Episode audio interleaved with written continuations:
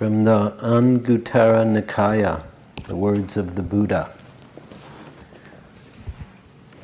One thing, O monks and nuns, if developed and frequently practiced, leads to a deep stirring of the mind, to great benefit, to great security from toil, to mindfulness and clear comprehension to the attainment of vision and knowledge, to a happy abiding in this very life, to the realization of the fruit of knowledge and deliverance.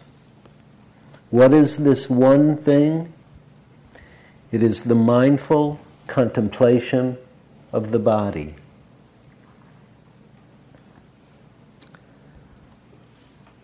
So I would like to speak tonight, reflect with you on this mindful contemplation of the body that we've been practicing here.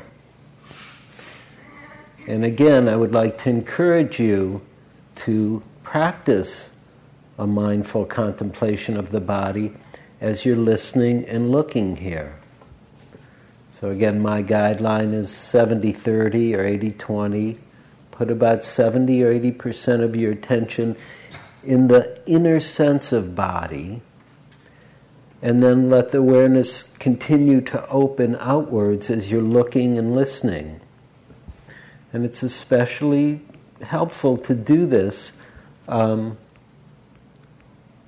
well, you can do it either way, with your eyes open or closed. But if your eyes are open, it's really a great practice to do of this inner sense of body and the perceptions of the body, both. So the awareness is um, centered in the body and opens outward from there.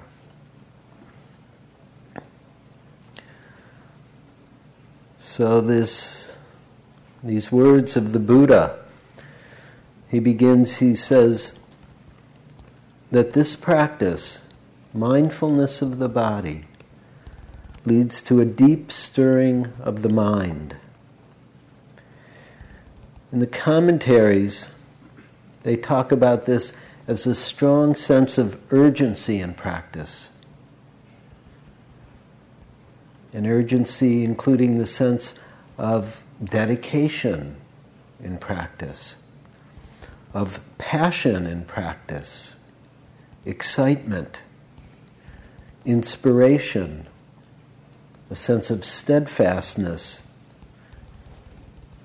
a sense of urgency, uh, having a sense of fire or flame or ongoing motivation in practice. By being mindful of this body that sits here.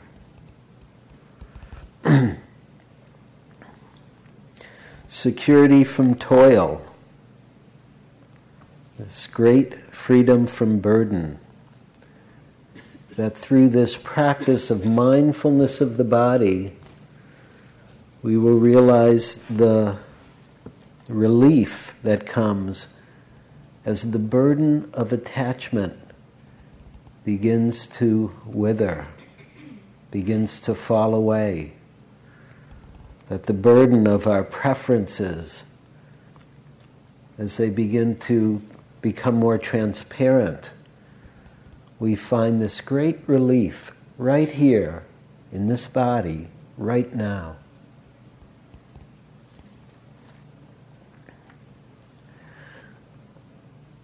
I was curious what the word deliverance meant when I read this. That it would lead to realization of the fruit of knowledge, which is insight, and deliverance. What is deliverance? I looked it up as I'm want. You're getting to know me now. um, in the Latin, deliverance means thoroughly free. And in the modern definition, it meant to set free or liberate. That just this practice, mindfulness of the body, can set us thoroughly free or liberated. And you know, I looked up the word contemplation also. It's an interesting word. Uh, especially the origin. In the Latin, it meant intensive space for observe, observing auguries. Auguries are like signs, visions, understandings, epiphanies. So to contemplate itself is to create an intensive space for observing the mystery of life. And this intensive space is sitting here. Our bodies.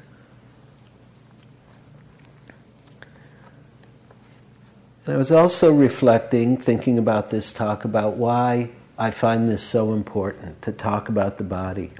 And if you've sat on retreats with me recently, you've probably heard this talk because I, I think it's very important. I give this talk at almost every retreat I can. And I noticed uh, in the Spirit Rock calendar last month, we had two residential retreats, um, or three residential retreats that had as one of the themes mindfulness of the body, and two day longs that had as the themes mindfulness of the body. So something's kind of up here these days about this mindfulness of the body. I think we're starting to get it. That this is quite important. And clearly, as you read the Buddhist teachings, the, the words of the Buddha, and especially the words, the teaching on mindfulness, mindfulness of the body is central to his teaching. In fact, the first 14 contemplations are all contemplations on the body in the great sutta, the great teaching on mindfulness. So, reflecting on the centrality that the Buddha places uh, the body in this practice, and also over the years now, more and more seeing how important it is for my own practice. How much of my practice is becoming even more and more centered, resting in the body, the breath, the body, the sensations, and the immediacy of experience that is known through the body. Coming out of the world of ideas, of the future, of the past, into the here and now, into the, the word that is often used, one of the words is thusness, or isness, or here-ness, or nowness. This great immediacy which opens us up beyond our mind, beyond our ideas. Coming out of the world of our minds allows us to come a little bit out of the world of concepts and into the more non conceptual world that's available to us immediately, right here, right now, with this body. And so I find the body a source of infinite awakening and understanding.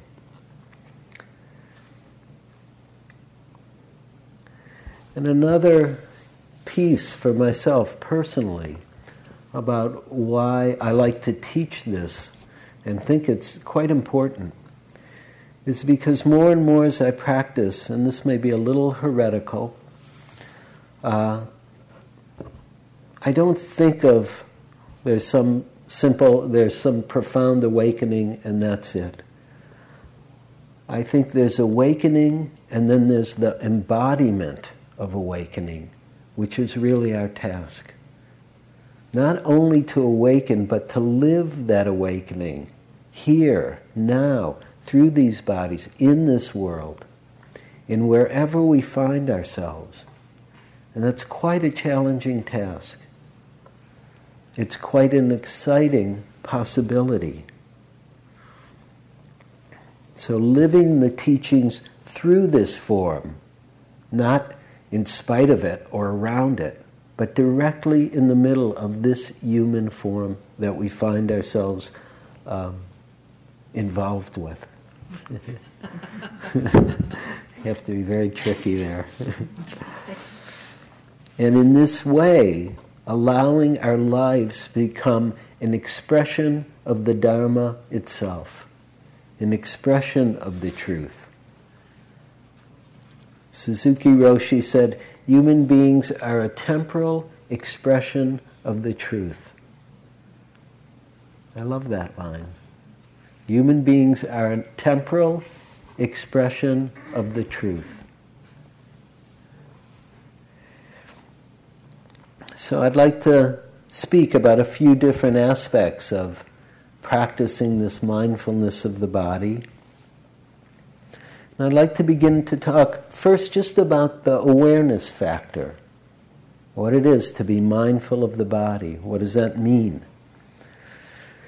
And in the great teaching on mindfulness, the Buddha says, first of all, he says, contemplate the body in the body. He doesn't say contemplate the body in the mind.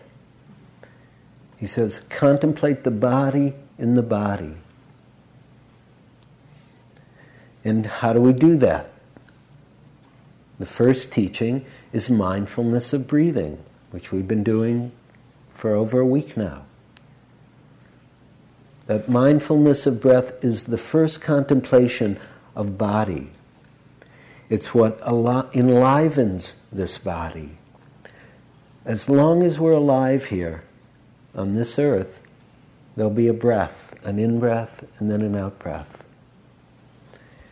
It's the first thing that acknowledges that we're alive when we're born. The baby takes a breath. Everybody's happy. Hmm.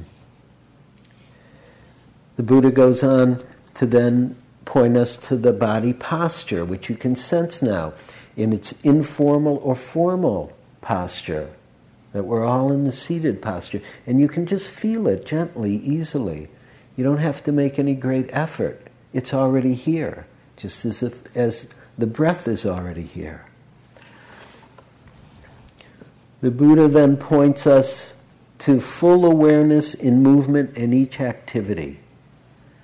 He puts it this way he says, eating, drinking, consuming food and tasting, acting in full awareness when defecating and urinating, when walking, standing, sitting, falling asleep, waking up, talking, and keeping silent.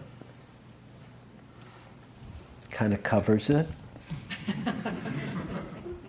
Is there anything outside of all of that?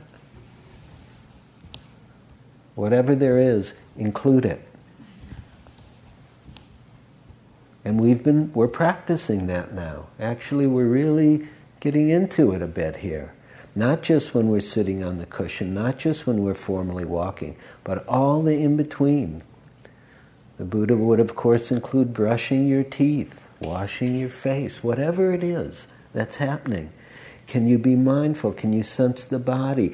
Can you sense the movement that's happening, the vibration, the sensations? The Buddha also talked about the four elements in the body, which John uh, talked about a little in one of the instructions. I'll talk a little bit uh, about it more later. So, to be mindful of this physical presence that we're associated with means to let the body be imbued with your awareness to let the awareness mingle with the sensations of body.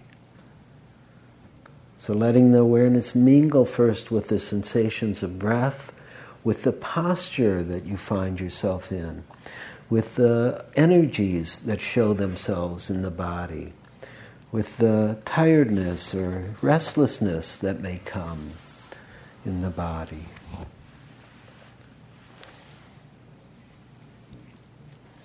And then he says, one abides contemplating the body as a body, both internally, externally, as experience arises and vanishes. So, contemplating the changing nature of physical phenomena as it shows itself to you even now. I mean, it's so, I think it's so fun that what we're talking about is happening as we're talking about it. This is not for later, it's right here. And so he says, contemplating the body as the body internally, externally, as experience arises and vanishes, and not clinging to anything in the world. And in all through the Sutta on mindfulness, this line keeps coming. He says, pay attention, contemplate the body, contemplate the breath, contemplate the posture, contemplate the elements, and see that there is nothing to cling to.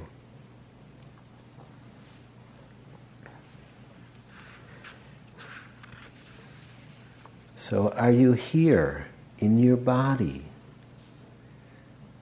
When I say, are you in your body, I mean, are you completely filling your body? I want to know whether you are in your feet or you just have feet. Do you live in them or are they just things you use when you walk? Are you in your belly or do you just know vaguely that you have a belly? Or is it just for food? Are you really in your hands or do you move them from a distance? Are you present in your cells, inhabiting and filling your body? It's from Muhammad Ali.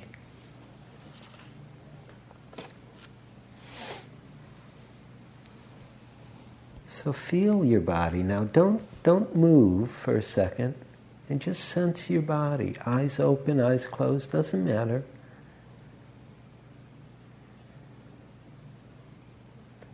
And as you sense your body, just for a minute, let go of the idea of body or the thought of body and see what it's like to mingle the awareness with this experience.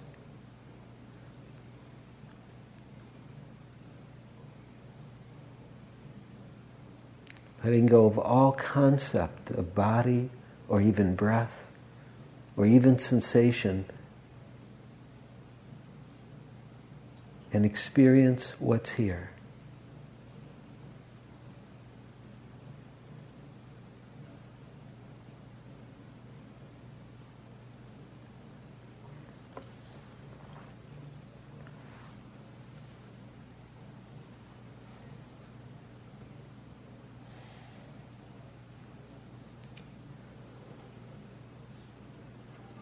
another piece, another aspect that I'd like to talk about or reflect on with you as we sit here mindfully contemplating the body is the compassion aspect, which we want to continue to weave into each moment of practice.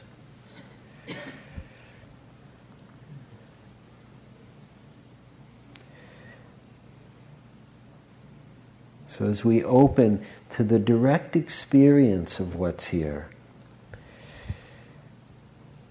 and not clinging to anything in this world, we again come to this radical acceptance of just what's here. And often, maybe always at a retreat, at some point, you will experience physical discomfort physical pain, hurt, ache, tired, burning, cold. We're totally vulnerable with this body to discomfort, to the truth of suffering.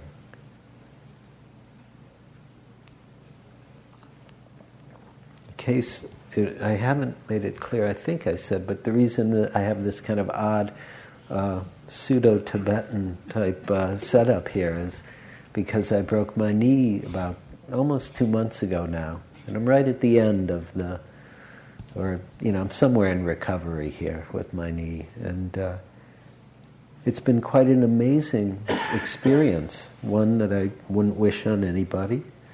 Um, but it happened.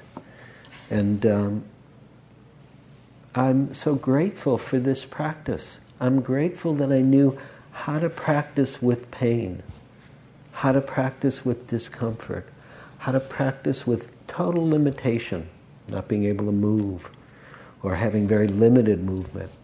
or having all kinds of stuff going on in my knee. You know, I broke in about two places, the kneecap itself. And I, I have to say, I had some really amazing meditations with my kneecap. And I took painkillers for maybe two or three days. But that was all. And mostly because I know how to be with pain. And so I want to talk about that specifically now for a few minutes.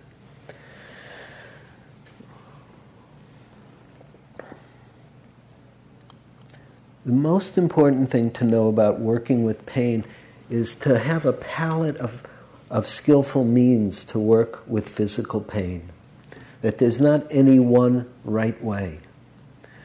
That when physical pain comes, which it will, that we really want to be as open as possible to it and as skillful as possible with it. So to be mindful of a difficult experience like pain uh, calls for a certain level of balance in the mind. And actually, if you're not balanced, um, it's skillful often to move away from the pain. So if pain comes and you start to feel it, you notice it, it's clearly becoming predominant in your experience, you allow that. And you can name it gently pain, pain, pain and mingle, let the awareness mingle itself with the sensations of pain, just like we do with breath. Now, pain is not as quite a neutral experience as the breath is. So, one of the things we want to be very mindful of is our reaction to the pain. Uh oh. Here it comes again that pain in my back, my shoulder, my knee, my neck, whatever it might be. So there's the uh oh. And you don't have to get rid of the uh oh. We're actually, we're not trying to change anything. We're learning mindfulness. And the pain and the uh oh are teaching us. And so we notice the pain, pain, uh oh, aversion, aversion, and allow the aversion. Feel that, that movement away, the, and, and the tensing up against the pain. Now that's a very important place to pay attention to because often there's the pain and the secondary tension of our aversion. And that's a place where we have a little more um, leeway to play with. Because often what I'll find the pain, I'll have the pain in my knee, and the rest of my leg starts to contract against it. And I can I start to notice that, and actually I can let that relax. I can't get away from the pain in my kneecap but I don't actually have to contract against it, which is a secondary kind of suffering.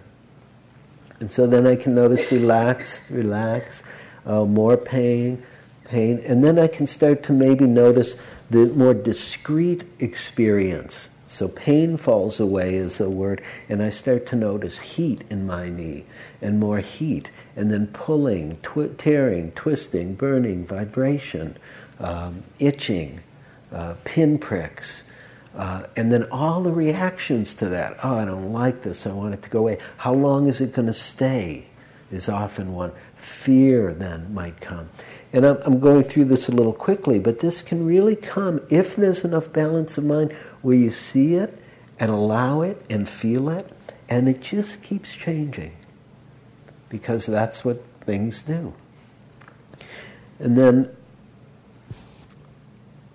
sometimes it can be quite an amazing experience. I mean, often we think pain's really bad. Again, with because I've had a lot of practice, and again, it's something that I have uh, just came somewhat easily for me in practice. Doesn't come easily for everybody.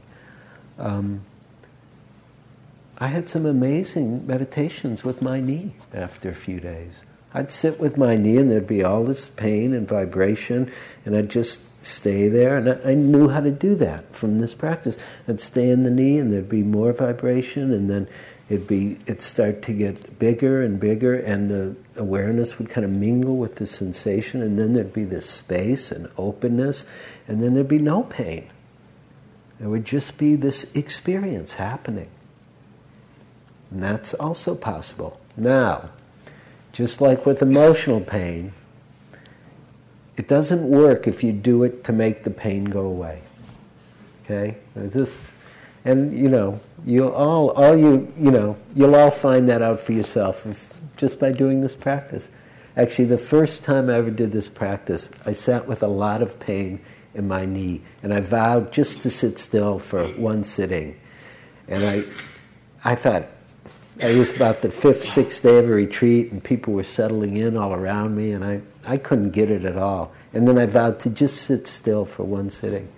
And, uh, and it was pretty amazing, kind of what happened. I got very concentrated, the pain was excruciating, and I got really concentrated, and then uh, the bell rang, and the pain went away, my knee went away, all kinds of things went away. It, it was very lovely. There was this peace, freedom, openness, space. It's great. I thought, oh, I know how to do it now. You just go and sit with the pain. I remember coming back to my second retreat. I thought, okay, I'm just going to sit with this pain in my knee, and I sat with it and sat with it and sat with it. I sat with a lot of pain. Nothing happened. I had pain. We're not trying to make anything happen. We're trying to learn how to be with things as they are. And we're letting these experiences that show themselves of the breath, of the body, as we expand the instructions of the heart and mind, letting these experiences awaken us. We're not awakening them. A couple's more skillful means about pain itself. Um, you can play with it take 30 seconds and, and let the awareness be right in the middle of the pain. And then pull back for 30 seconds. Find the edge of the pain, the place where it's actually okay to be. So if the pain's in the knee, pull back to the middle of the thigh or somewhere like that. Um, and you can and that'll help bring balance.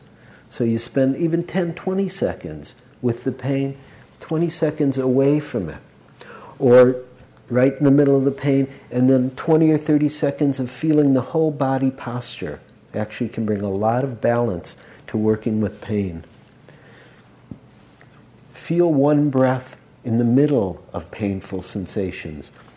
Also, a way to bring balance in the middle of something difficult. And really, these are true for both uh, physical pain and emotional pain finding ways to bring balance to difficult experience so that we continue to be mindful of that experience.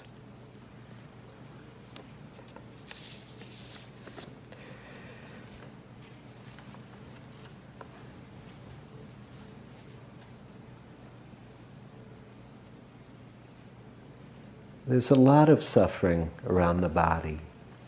The physical pain itself is one aspect.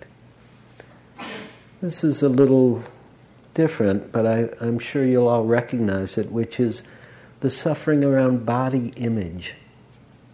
Everybody here has experienced it. You know, they say that the fastest rising surgery these days is cosmetic surgery for men. Isn't that interesting? You know, people tend to assume it's women but actually, the fastest growing surgeries are cosmetic surgeries for men. It's all about our body image and the suffering around it. Some of you, like some of us, may be too short, or too tall, or too this way, or too this way, or not enough of this stuff, you know? Or maybe too much. It's coming out all kinds of places. you know?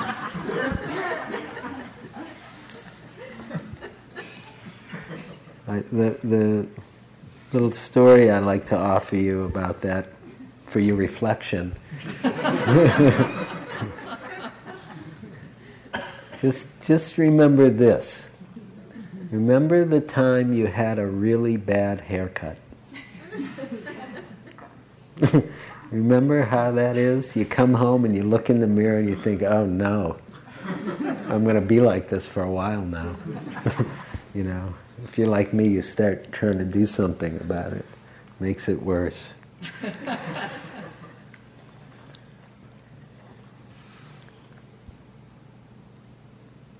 There's also our attitude towards our body and ourselves. We can be really hard on ourselves. Body image.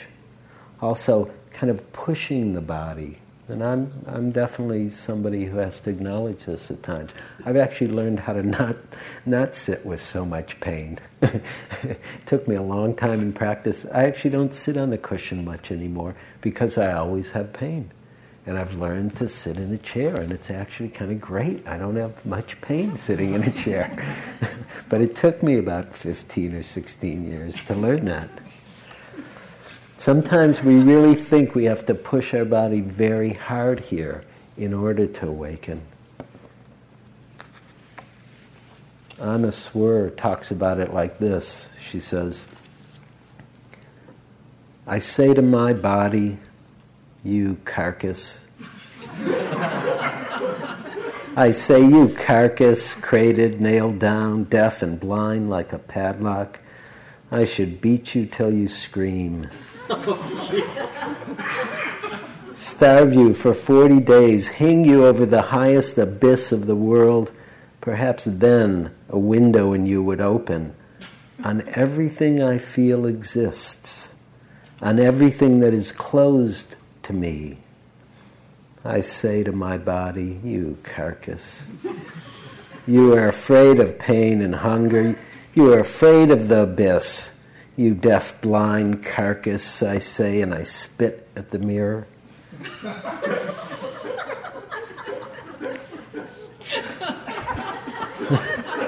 so you, you realize this is not the attitude we're cultivating here.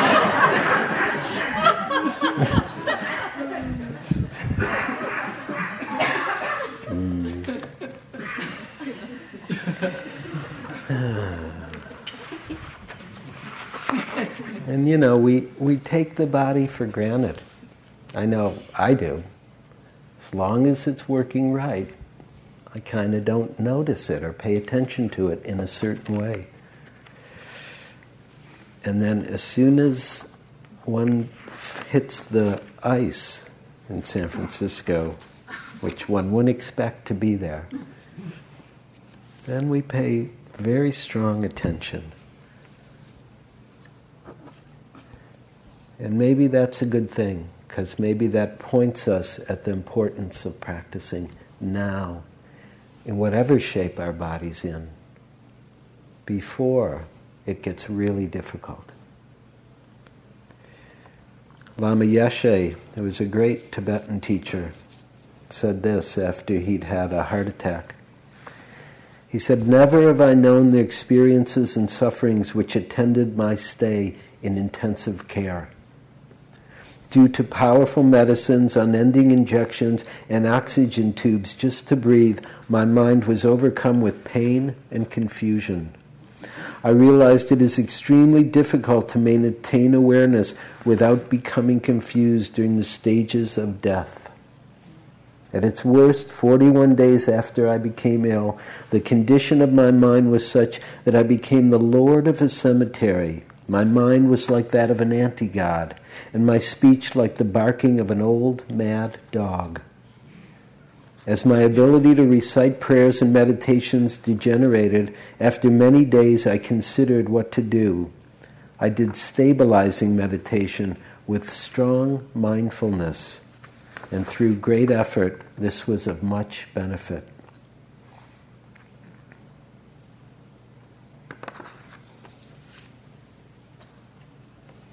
Great urgency in practice.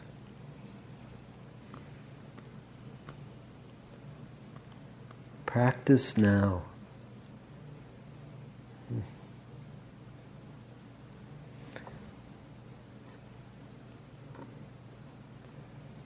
It's compassionate to practice now.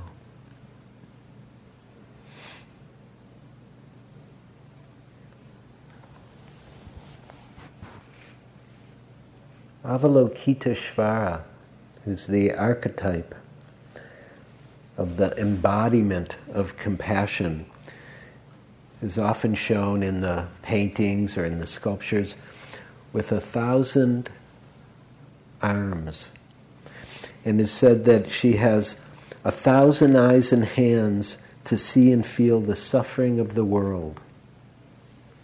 And one way they talk about those thousand eyes and hands is that the whole body becomes eyes and hands. And I believe that when we learn how to practice, when we learn how to come fully into the body, open to it fully, that that's what we're doing.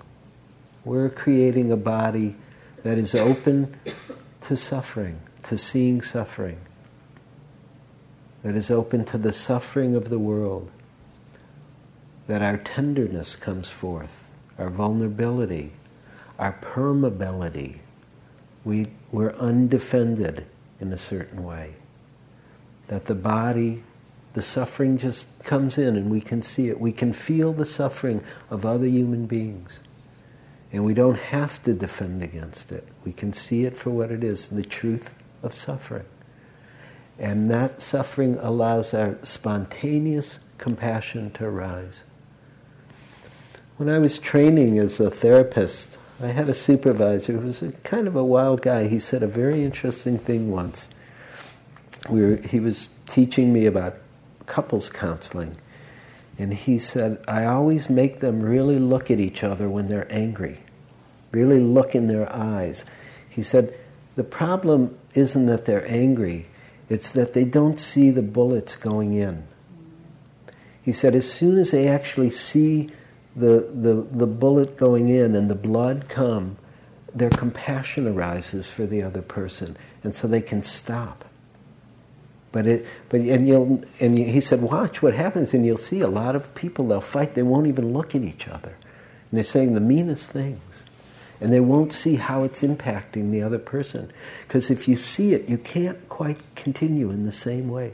Your compassion arises spontaneously.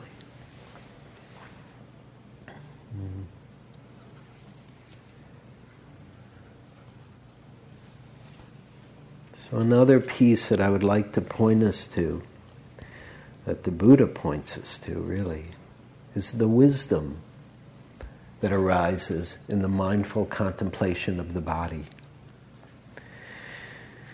And so, a number of contemplations, I think about five of them, are all cemetery contemplations, where he urges or encourages the monks and nuns to go out to the cemetery, the uh, charnel grounds in those days, and to contemplate the body.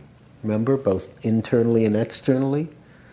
So, contemplating the bodies that are there, to see what happens to the body. And we don't even have to go quite that far. I mean, we could just contemplate what happens to our body after 20, 30, 40, 50, 60, 70 years. Changes a bit, doesn't it? Have you noticed? Our aging, our illnesses, our mortality, contemplating that the body is mortal. It's a temporary expression of the truth. Ambapali. Ambapali was a famous courtesan at the time of the Buddha. It was said she was so beautiful that they the princes fought over her so much that in order to resolve the conflict, they made her the head courtesan of the city and gave her an exalted um, position. And um, she met the Buddha and became a disciple of the Buddha's. At first, she was a lay disciple, and she would host the Buddha and the uh, retinue of monks and nuns and give her dana um, which the Buddha gratefully accepted, which kind of points to the inclusiveness of the practice as he saw it. Um, and then later she uh, retired from her life as a courtesan and became a monastic disciple. And she wrote this poem at the end of her life. Ambapali means they would call her the mango woman. She was like a ripe mango. she wrote, Once my hair was black like the color of bees, alive, curly. Now it is dry like the bark fibers of hemp. I'm getting old. It's true. I tell you the truth. Covered with flowers, my head was fragrant as a perfume box. Now, because of old age, it smells like dog's fur. my nose was like a delicate peak. Now it's a long pepper. this scarecrow is telling the truth. My hands were gorgeous. They used to be, used to be gorgeous, covered with signet rings decorated with gold. Now they are like onions and radishes. This is true, I tell you. My breasts look great, round, swelling, close together, lofty. Now they hang down like waterless water bags. My body used to be shiny as a sheet of gold. Now it's covered with fine wrinkles. Both thighs, and this was once considered a compliment, look like elephant's tusks. Very interesting. I swear I'm telling the truth. Now they're like stalks of bamboo. I have to interject here. You know, part of what happens when you break your knee, you don't use your leg, your leg atrophies. I mean, in a really short time, I watched my leg go from like whatever it was to, you know, closer to this uh, stalk of bamboo. She said, I had the body of a queen. Now, an old house, plaster falling off. Sad, but true. And um, one of these days I'll get around to writing a male version of this too. Things that don't don't work so well as you get older and you're a man.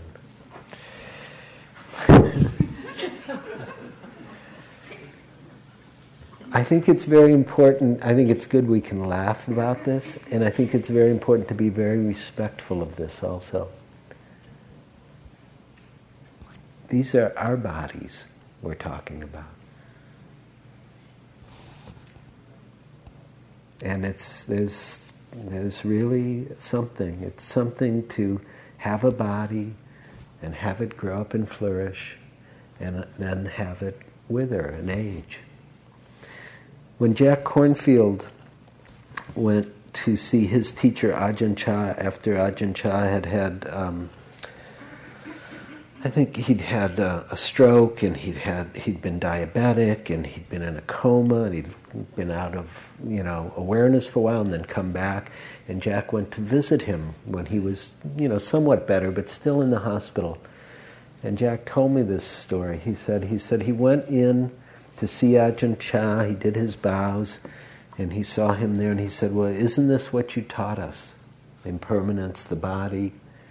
And Ajahn Chah, he said, was quite fierce with him. He said, "Don't be glib. Don't be glib. This is my body." Doesn't mean he was not quite an awake fellow. He was. But he was really pointing us to the compassion that's needed and the kindness with these bodies as they age, as they deteriorate, and as they ultimately fade. I'm watching my 90 year old dad, uh, who's doing pretty well, but every, every week or two or month or two, something else is not working so well his hearing or his eyesight or his knee or his elbow. And, it's, and I hear his frustration and the, the pain of it. It's difficult. Hmm. The Buddha said, in this fathom long body, with its perceptions and inner sense, lies the world, the cause of the world, the cessation of the world, and the path that leads to freedom from the world. So often this is heard, or we, we've given this teaching as in this fathom long body you will find suffering, the cause of suffering, freedom from suffering, and the path that leads from freedom. The piece that uh, I never saw before until I read the original text was about its perceptions and inner sense that that's how we practice mindfulness of the body with this inner sense that you can feel right now even as you're perceiving both. And so the Buddha is pointing us to this is our practice place. This is the laboratory of mindfulness. That this body becomes a very sensitive tool to discover and experience suffering. It's really the crucible in which the alchemy of suffering takes place. That we find suffering, the cause, and this great possibility for freedom or peace, as Sylvia was saying. And it's not in any abstract or intellectual experience. It's directly, it's immediately experiencing our not just the physical pain, but the pain of attachment itself, the dukkha of identification itself, is also in the body.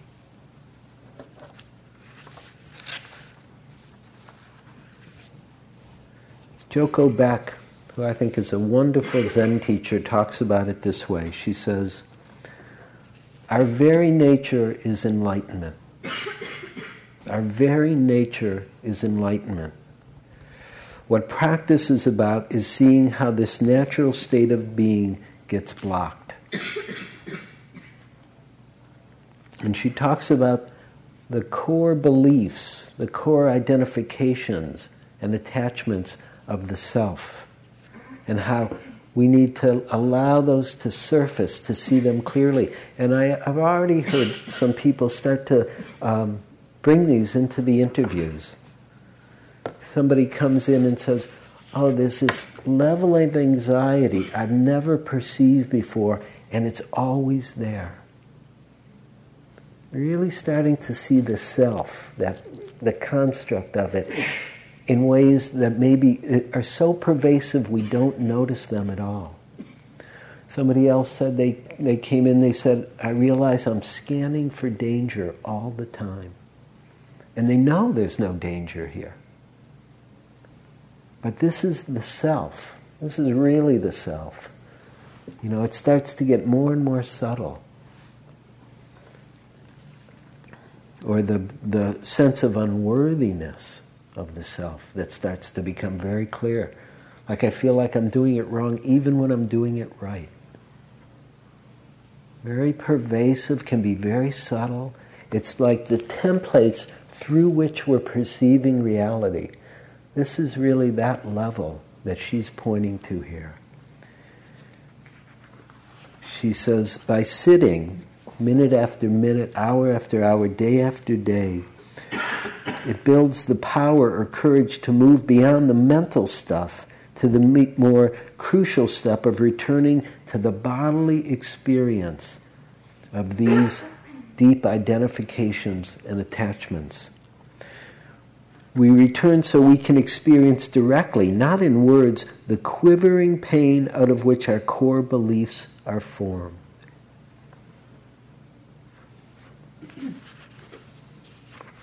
She says, any sense of disease in the body, and we know we are picking up a trace of our core beliefs. We must abandon our mistaken trust in thinking as a path to freedom and turn in one direction only to experience in our body the pain of those beliefs and attachments. We have to face the pain we've been running from. In fact, we have to learn to rest in it and let its searing power transform us. When we truly rest in this bodily sensation, there's a knowing, an exact resonating in the body. And finally, there's a spaciousness and peace in which we see ourselves and our whole world in a new light.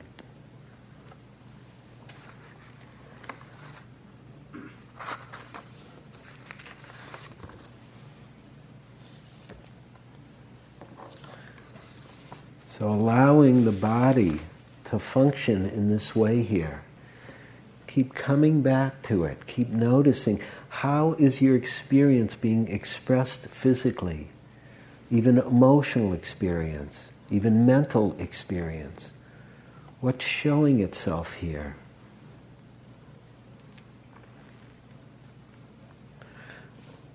The last piece, oh, a poem before the last piece.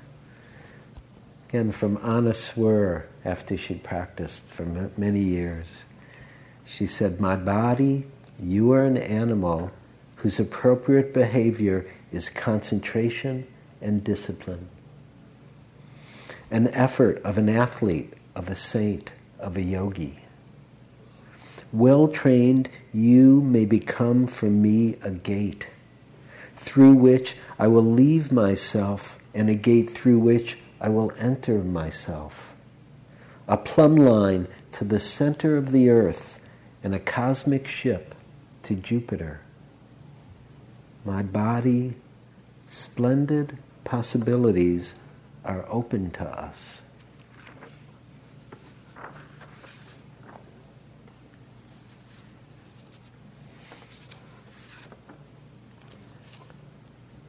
And the last piece I want to mention is really the piece about the elements of the body, the most fundamental experience of the body.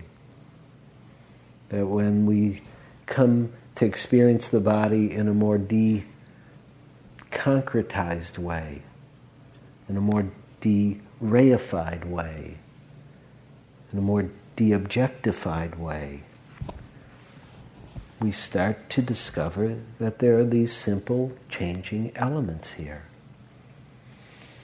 And so pay attention for a minute to your body in this way. Notice what element shows itself to you now as you pay attention. Do you notice the heaviness or hardness of the earth element? And then notice what that's like, forgetting even about the idea of earth but just that direct experience of heaviness or hardness. Or maybe you're warm or cold, and so there's the fire element, the temperature. Or maybe you have a sense of the whole body and the, the cohesiveness of it is the actually the water element has this cohesive fluid quality. It's like you shut your eyes and there's just this simple energetic presence of that's softly shifting. Or maybe you shut your eyes and there's just the air element, the breath itself, breathing you, not having to do a thing right now. moving beyond our mundane and habitual relationship with our body, and opening to this elemental nature that's present here right now.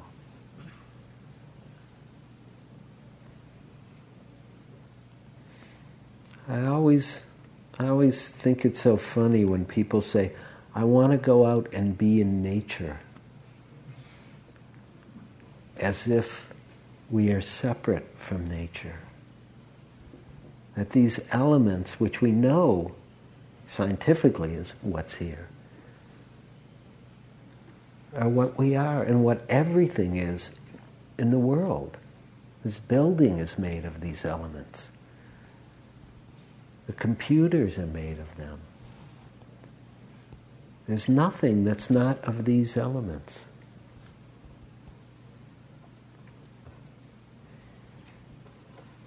realizing the wisdom, the truth of non separation is not an idea.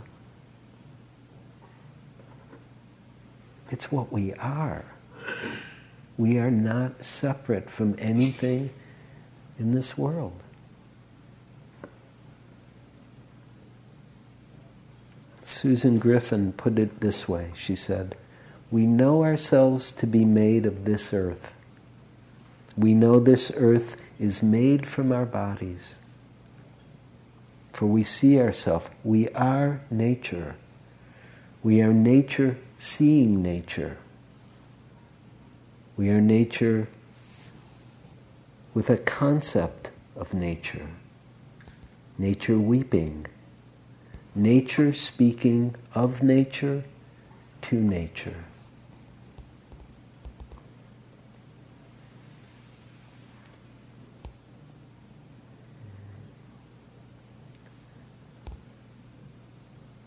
Let's sit here, mindfully contemplating our bodies for a couple minutes.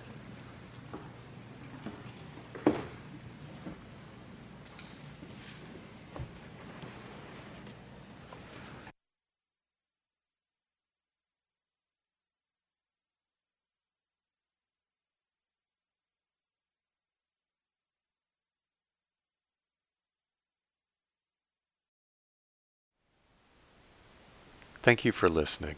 To learn how you can support the teachers and Dharma Seed, please visit dharmaseed.org slash donate.